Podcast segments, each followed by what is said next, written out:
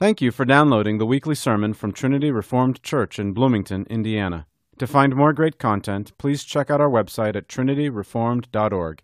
Enjoy the sermon. Good morning. This is an elder led, elder ruled church. Yesterday, the elders, your elders, met together for the whole day and a kind of retreat got away from the building someplace else. Max and Annie Carell opened their home to us, and we spent the day talking about largely about this church and the culture of this church and what we want to see retained, what we want to see change, and uh, what God's Word says about that. It was a good day, a very, very helpful day. And in God's providence, we come uh, to a text of Scripture that really encapsulates a lot of the things that we talked about. It's just where God has us. We've been working our way through Paul's letter to the Philippian church. This is a church where he kept a very close relationship with, uncommonly close. And we've come to the end of the first chapter. Up to this point in Paul's writing to his friends in Philippi, he's been updating them about his affairs. He wants them to know about his imprisonment and his circumstances. They know about it, but they, he wants them to know how he thinks about it. And he's been sharing those, his perspective as he awaits trial before the Emperor Nero for the cause of Jesus.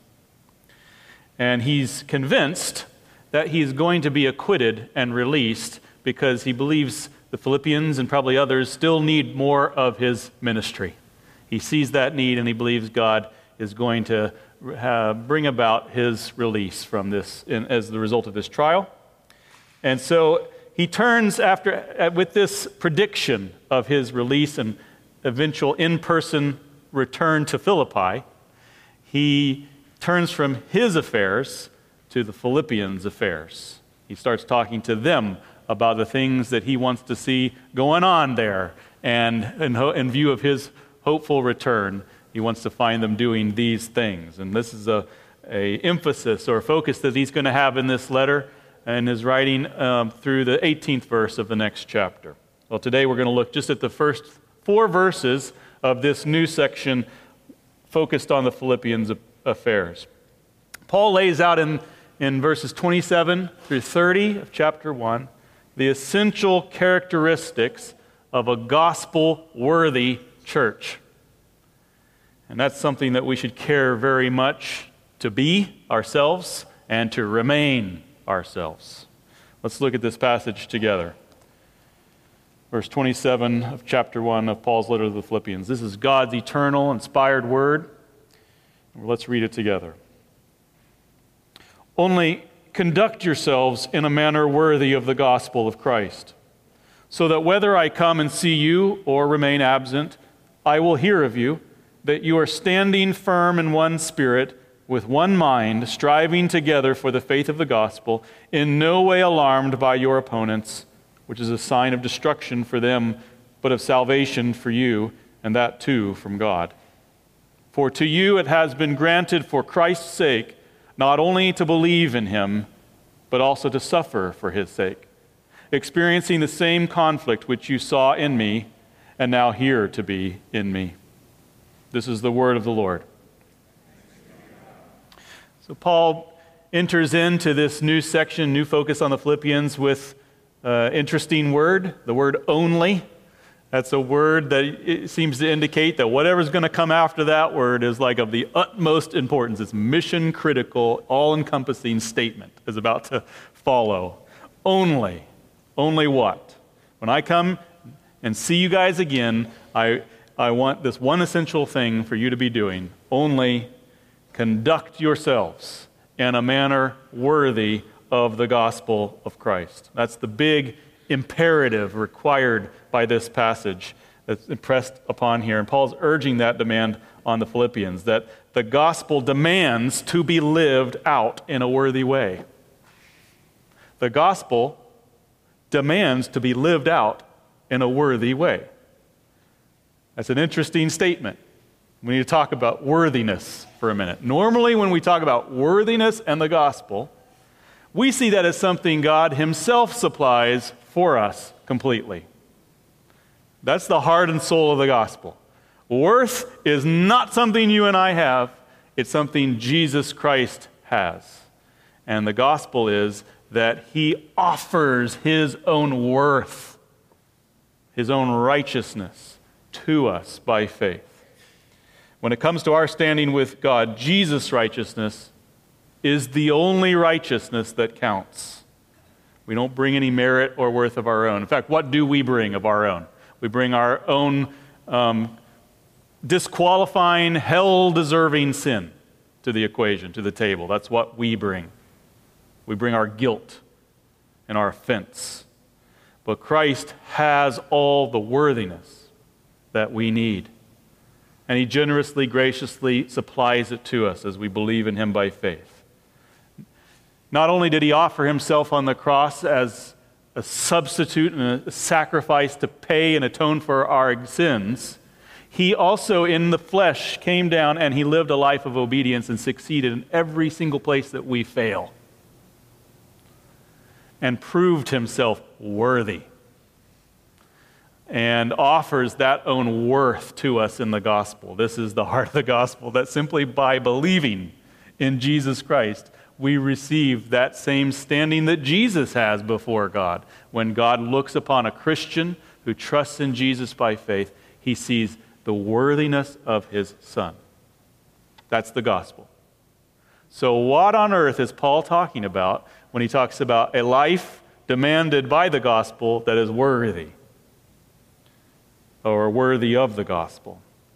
Well, he's not talking about a worthiness by which we in any way add to the work of Jesus or try to uh, achieve a certain standing or uh, respectability before God on our own. What he's urging here is an appropriate godly manner of life flowing from the grace of God and received by faith and rested in in all its sufficiency. So, uh, an embracing of the gospel by faith, the sufficiency of Christ's righteousness, should produce something in us. Something should flow naturally and very reasonably from that, and that is our own worthy response, our own obedience to God. True gospel, God pleasing obedience is all downstream obedience it flows from something that precedes it. it does, our obedience does not precede reconciliation with God or seek to achieve it. It flows out of that reconciliation achieved by God. But that does not make obedience optional. You can see how it would be tempting to think now of obedience or any attempt to please God as optional. The scriptures do not see it that way.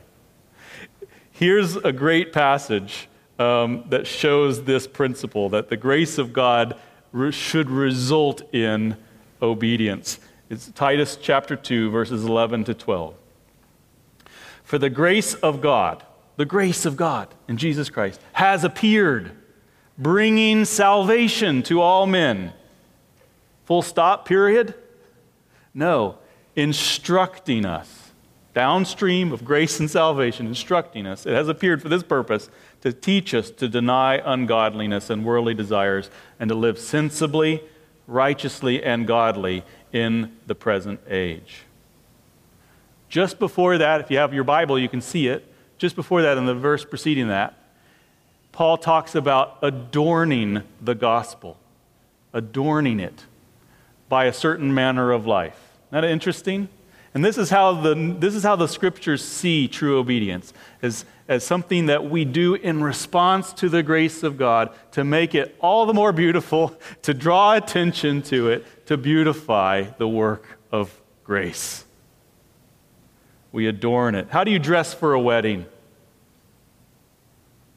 Most of us know to dress up. Why do we dress up? Dress to the nines for weddings.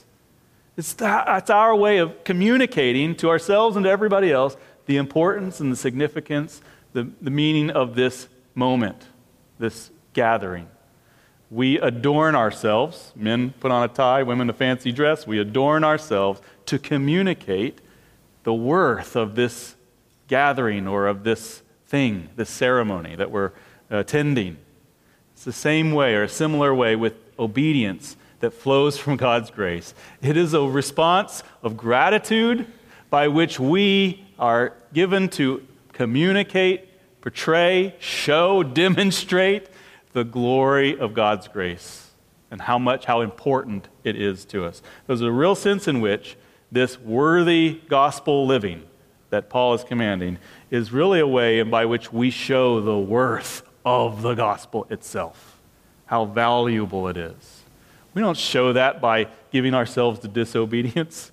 It Makes no sense. Paul talks about in Romans chapter 12, verse 1, a very well known verse. He talks about how there's only one reasonable response, one reasonable service of worship, and that is in response to the grace of God, which he's talked about for several chapters. We are called now to offer our lives as living sacrifices to God. It's our reasonable service of worship. And that's the sense in which Paul is calling um, us here to offer our lives in obedience to God and to live in such a way as to show ourselves worthy recipients of the gospel, not as we're trying to achieve something before God, but because God has achieved it for us. And there's only one reasonable response to that, and that is to give ourselves in grateful, joyful, God honoring service and obedience. He's not talking about that in just individual terms. It's important for each of us as individuals to think about that. But in this passage, he's talking about he's talking to a church and the way that they live and operate together and the things that they think and they do and for what reasons. That's he's talking to them as a body. And one of the ways he emphasizes that in this chapter is he uses we don't see it in English, so I'm going to do a little Greek on you. But when he says, um, he gets this across with the idea of citizenship.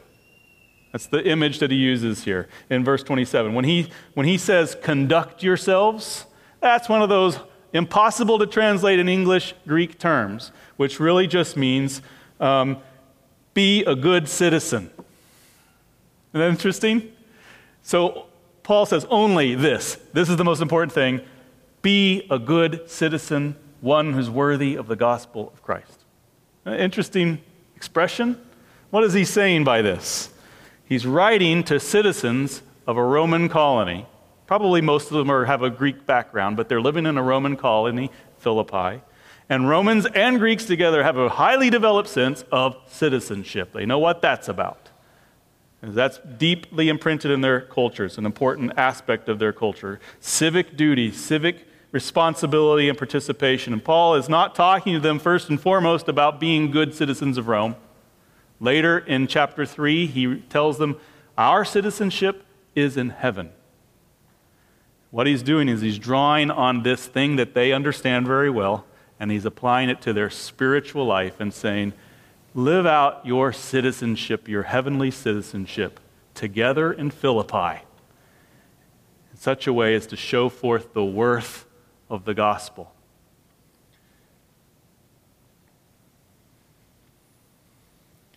The visible church in particular places, Bloomington, Philippi, this is like outposts of the kingdom of God in this world. Places where people who are called out of the kingdom of darkness gather together with one another as fellow citizens of a country to come where their true and ultimate allegiance is. And as fellow citizens and saints of that, of that kingdom and country, they gather to work together and to encourage one another and are called and organized together for a purpose to live out their faith, their citizenship in their town, in their place where God has put them. And that's what Paul is calling them to here in this passage and he gives them some specifics. So that's the first sort of general overarching statement. And now he's going to move on to some specifics, what this actually looks like in practice. He gives us here the characteristics of a gospel worthy church. Verse 27 Only conduct yourselves in a manner worthy of the gospel of Christ. Be good citizens there in Philippi, citizens of a heavenly kingdom, living in a way that is worthy or shows the worth of the gospel, so that whether I come and see you or remain absent, I at least will hear of you that you are, and here are the things. Number one, that you are standing firm in one spirit with one mind striving together for the faith of the gospel and in no way alarmed by your opponents, which is a sign of destruction for them, but of salvation for you, and that too from God. So Paul gives these three things that a gospel worthy church is going to be about and be doing together. They're going to stand together, they're going to strive together, and they're going to be unintimidated and unafraid of their opponents together. And he's going to elaborate on that last one to give more reason why, that, why we shouldn't be intimidated. Let's look at each one of these things. First of all, the gospel worthy church stands together. Paul, when he comes to Philippi, or at least he wants to hear, if he can't come immediately, he wants to hear and find that this, the Philippians are standing firm in one spirit. This characteristic or distinctive of, the, of a gospel worthy church is it reflects their defensive action. This is their defensive, conservative responsibility together. They have been given a heritage, they have been given the truth, they have been given a body of faith and of belief, system of doctrine. Paul has given it to them, and he says, Keep it, hold it, Stand firm together. Hold that ground. Don't give it up. What you've obtained, don't give it up. This is something that's been very important to us in the history of our church. We've been around, I think, about 27 years now. And in our motto, our church motto has three phrases. Standing for truth is the first one. Anybody know the other two? Ezra? That's the last one. Excellent. What's the middle one? Standing for truth. Last. Rejoicing in hope, united by love. Those are the three things. But you see, the first one is standing for truth. That's something that's clearly important to us and has been since the founding of our church. The way God brought this church about and together and the way it was organized was around certain shared things that we saw as essential, necessary, vital and not just, uh, not only ultimately, not only biblically, but in this setting right now, in our cultural situation. These are things that are under attack that unite us and draw us together. We see as precious and essential, and we don't want to give them up. What are some of those things? Biblical preaching to the conscience. That's a big thing that we uh, desire to hold to and to practice. And we have experienced for, for many years the blessing and the benefit of us of that in our lives. Biblical shepherding, pastoral care, sexual orthodoxy, fruitfulness in marriage, sanctity of life, all things surrounding the anthropology of man, God's design for the sexes purpose of sexuality according to the scriptures. Those are things essential and important that we have received and been taught and find precious and liberating and joyful. What else? The fact that we want intentionally to be a part of a church that's not anonymous. We want to be known and have fellowship and have it be a fellowship centered church. There's a lot of churches where that's the, that's, that's uh, everybody wants to be not known by each other. That's like ideal. We don't want that. We don't see that as any way biblical or helpful. These are things that have drawn us together, which we stand upon, have united us, are essential, and are attacked and hated today. Earlier in the first service, we practiced something that for many people is weird infant baptism. And we have people in our church, in our, among our officers, even among our pastoral staff, who argue and disagree about whether that's a biblical practice. Why do we allow for those differences to, to be in this church and not divide us? Well, not because it's not important, it's an important question. Somebody's got to be right and somebody's got to be wrong. But there are things that we agree are more essential, at least now, that we can unite over and that bring us together and we don't and we have so much agreement about and they're so precious to us that we don't want other things that we can agree are secondary to divide us. And the question of the time and the mode of baptism when it pertains to the children of believers is something don't hate me for saying it if you're paedo baptistic i agree is secondary important but secondary so, places that are under attack, we have a duty. And the, the only reasonable, worthy response to God's grace for a church is to hold the ground it's been given. Okay? That makes sense? It's important. It's been important, important to us historically. Is it going to remain important to us? It better. It's mission critical the first of three things that Paul gives us here to be about as a church. We are to hold ground and to defend what is essential from God's word. The second thing is that the gospel worthy church strives together for the faith. So Paul wants the Philippians to, with one mind, one mind, to be striving together for the faith of the gospel. And this speaks to the church's offensive action or posture in the world, the taking of ground. First one's about holding ground, this one's about taking ground, expanding the kingdom, taking the message of the gospel out into the world, proclaiming it as God's heralds, as missionaries in Bloomington or Philippi or whatever. Heralds of King Jesus, announcing his kingship and rule and reign, talking about his, his grace and mercy, how he has made provision through his own blood for sinners and his enemies to be forgiven and to have better position in his kingdom than that of a slave to be sons together with him of the heavenly father to talk about his, the cleansing power of, of his forgiving blood about the transforming influence of the holy spirit in our lives guys let me tell you God has changed my life. And I know a whole bunch of other people who got, whose lives have been changed by God. You should come and get to know the Lord with us and experience the blessing of fellowship with His people.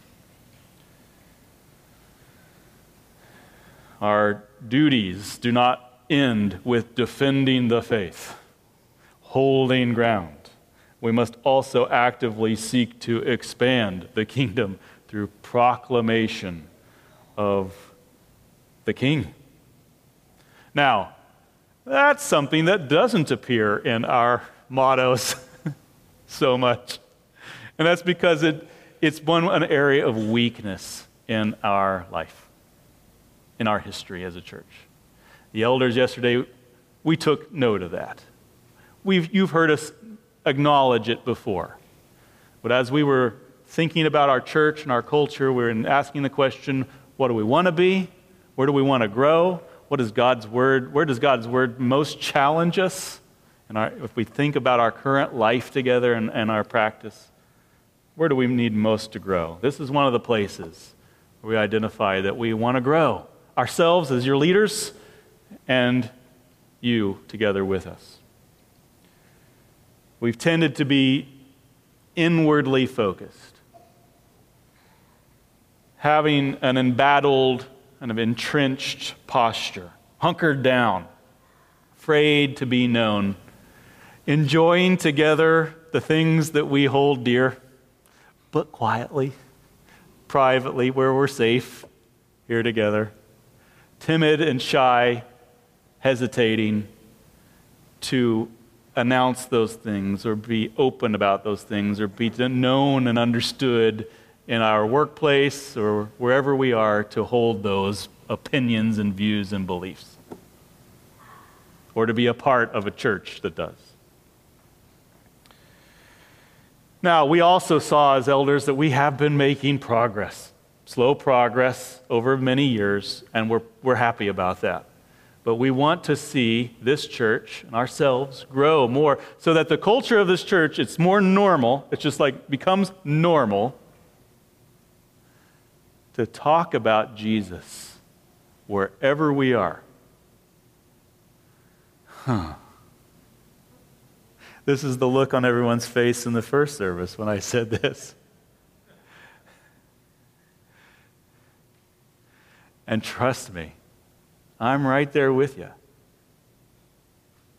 There's encouragement in this very passage to overcome the thing that makes us timid and, and afraid. And that's to come. But this is an area that's vital. We should, we should see this as part of the vital mission of a gospel worthy church. Do you want to be a part of a gospel worthy church? A church that's all about proclaiming the worth of the gospel and all of its activity and action? This is essential characteristic of it.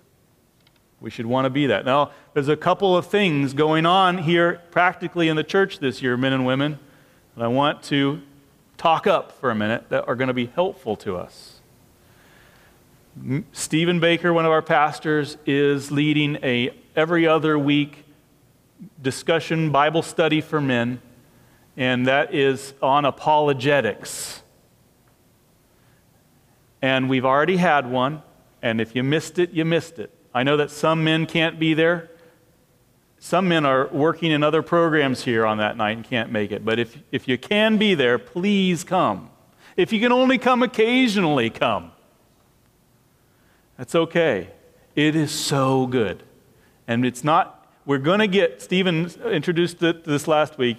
He, we're going to get in the next semester to those practical arguments, how, our, how the biblical worldview can respond to the false worldview of the culture. But the whole first semester, and this is why it's so good, is devoted to the heart of the apologist. Where does this spring from? What kind of attitude should we have before we come to any argument? Why should we even have the argument? In what spirit should it arise? With what humility and what compassion? And it's so helpful. Come, men, and be helped. It will be inspiring, and you'll grow, and we'll grow together. Women, I'm told by my wife that the women's focus in the discipleship is on hospitality through the books of Colossians and Philemon, letters Paul also wrote around this time in, from prison. And it's not about, first and foremost, uh, hospitality to one another here, but of opening our homes to the community, just as God has opened his table and home to us. Going to be helpful. This is a place we need to grow. And we need to help each other grow.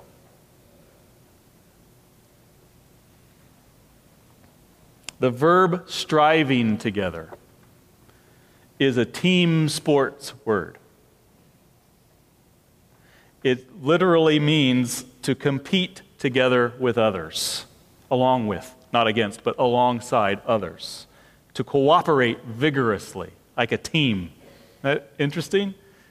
And that's a helpful idea because it teaches us that while Paul puts this on the church as a whole, that we share together, this is one of the essential elements, that this doesn't fall to one man or one woman to do, one particularly gifted person, and everybody else can lay back and relax. It's not like that. This is something we share in together like a team does. And a team can have different skills and abilities. That's what makes a great team.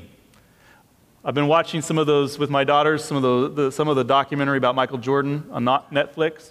Some of you might have seen this. What an amazing athlete! Incredible. He could never have dominated or won alone. As great as he is, Michael Jordan needed a team to win. May God raise up some heroes of, and some evangelists among us. That would be wonderful to have some high scorers. But they can't succeed without a team. We are made a team, organized by the Holy Spirit. And we are to, we are, this is one important thing that we are to try to accomplish together. Like one man. That's what makes a great team. All the players knowing their place, doing their thing with all their heart, organized like one man and they become a great team. May God help us to become that. That's the second thing. The third thing is like a quality that's essential for the success of both our standing and our striving, both holding ground and advancing out into the world. And that is that the gospel worthy church does not let itself be intimidated or put off by its enemies.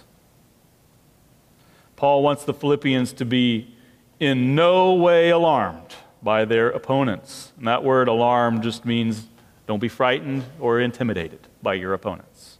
Every team has an opposing team that they play against. We do too, as citizens of the heavenly kingdom. And all of our standing and our striving, there's naturally opponents.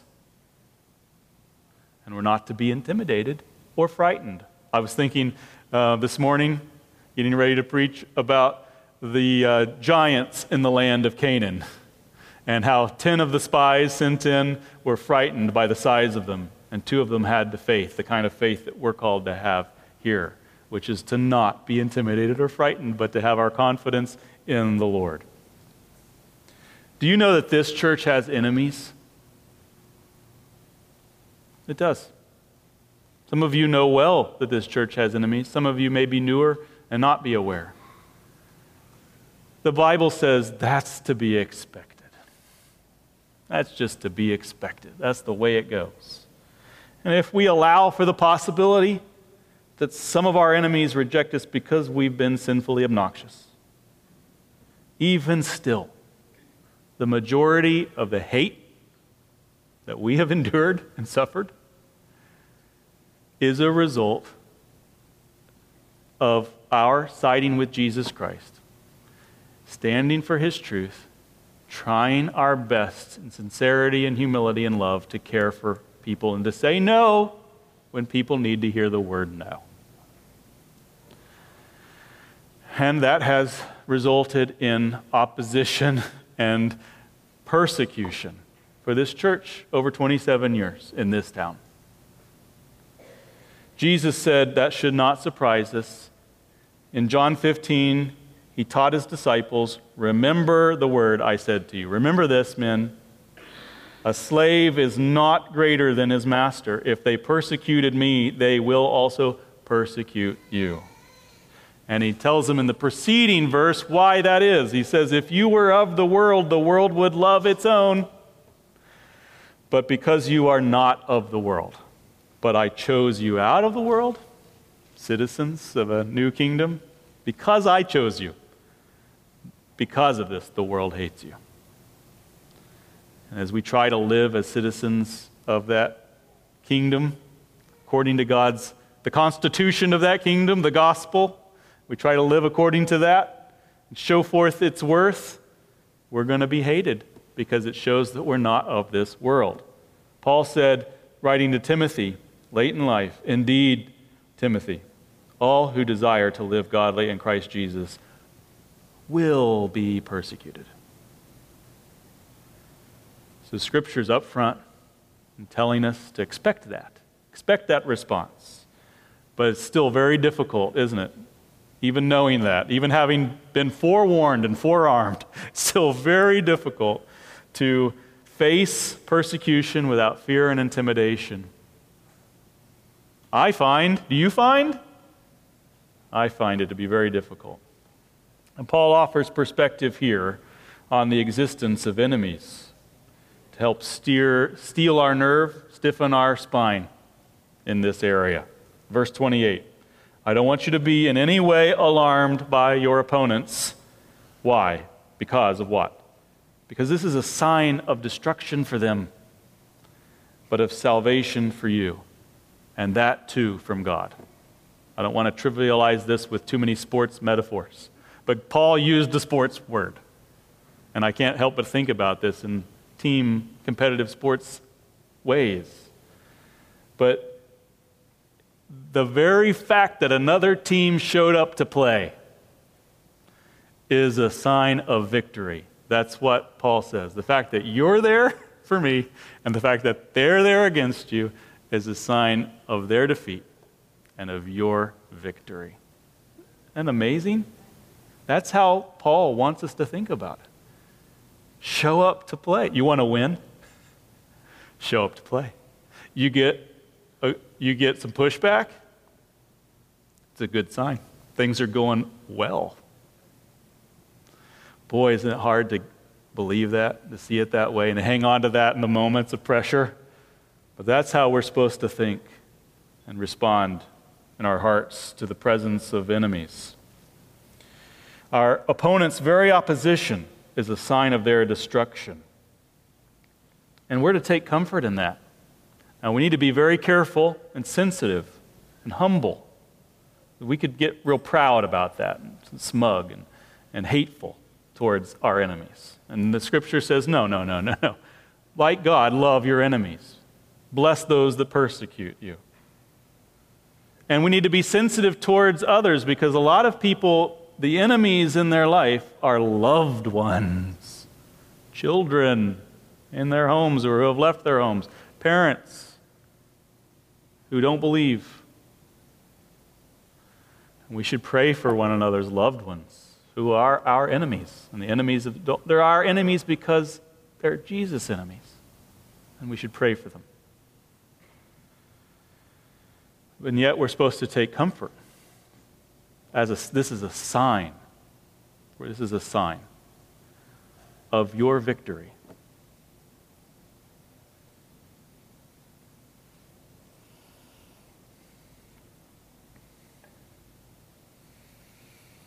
Well, those are the ways that we show forth the worth of the gospel as a church. We stand together, called to strive together, and we are called to not be un, or we are called to be unintimidated by the world together, knowing that the very existence of opponents is a sign of their doom and of our glorious victory promised us in scriptures. And Paul adds one last bit of encouragement along these lines here at the end. In verse 29, he shows that God he shows what God's reward is for the gospel worthy church. For to you it has been granted for Christ's sake, not only to believe in him, but also to suffer for his sake experiencing the same conflict which you saw in me and now hear to be in me. So Paul's in jail, he's waiting trial before the Roman emperor. He doesn't know for sure how it's going to go. And Paul says, This has been granted to you, like it's a gift, like it's a prize, like it's an honor or something. I had that on, or something, because that's how we feel about it, right? It's hard to get excited about the reward of persecution, but that's how the scriptures see it. Jesus said in, in his Sermon on the Mount Blessed are you when people insult you and persecute you and falsely say all kinds of evil against you because of me. Rejoice and be glad, for your reward in heaven is great. It's not only a sign of our salvation and victory, but of a reward, a big trophy a Super Bowl ring times a thousand, a million. Great reward in heaven for those who suffer persecution and shame for me. It's no honor or reward to suffer for our sin. And that's something that scriptures point out. Peter, when he's writing about this and teaching this same principle, he says, Make sure that none of you suffers as a murderer or a thief or evildoer or troublesome meddler. So there's no special, there's no honor or badge of honor for suffering because of our sin. And when we sin, we often bear the consequences in our lives, and it's suffering and difficulty and pain. And there's no honor, there's no virtue in suffering in itself. But suffering for, the, for Jesus because of righteousness, there is great gain in that. We're not to suffer for being disobedient or wicked, nor are we to kid ourselves, okay? It's entirely possible to appear righteous and be a jerk. It really is. I think I've been that guy. We are not to go out looking for persecution in order to prove our superior, macho Christian faith. We're certainly not called to do that when the cameras are rolling so that we can promote our super Christian macho brand. And that's something that's happening and disgusting. From a spirit of humility, and of sincerity and of love for our town, real people.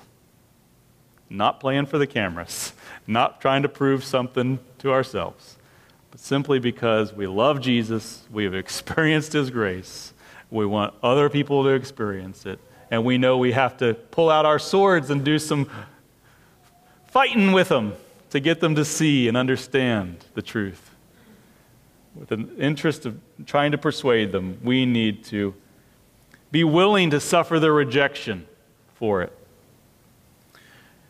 Do you take comfort? Can you take comfort? Is it possible to take comfort from the fact that God promises a reward to those who suffer persecution?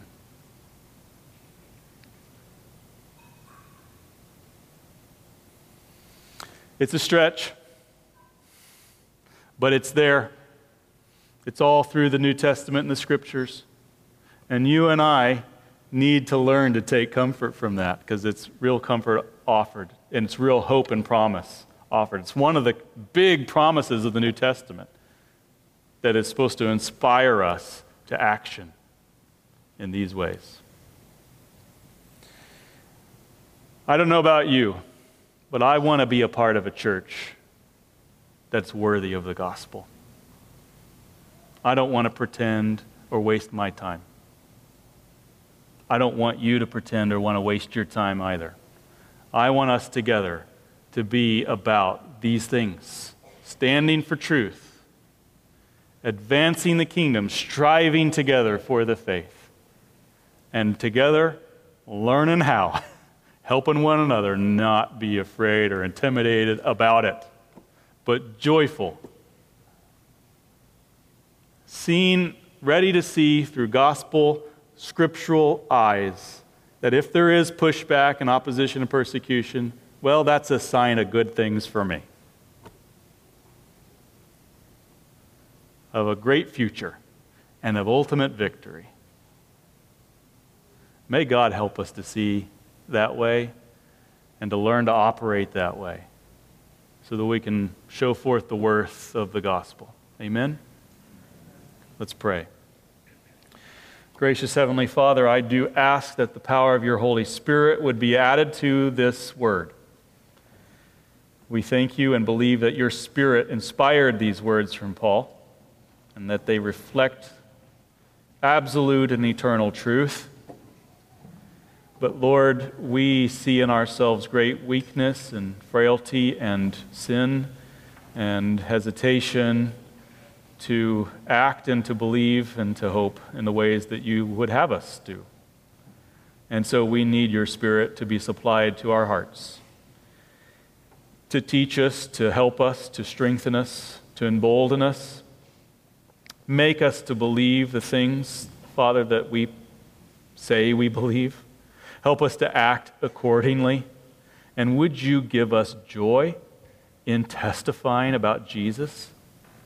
With our friends and neighbors here, wherever we are, at school, at work, sporting events, wherever we are. May it become our chief joy to testify and proclaim to others about Jesus.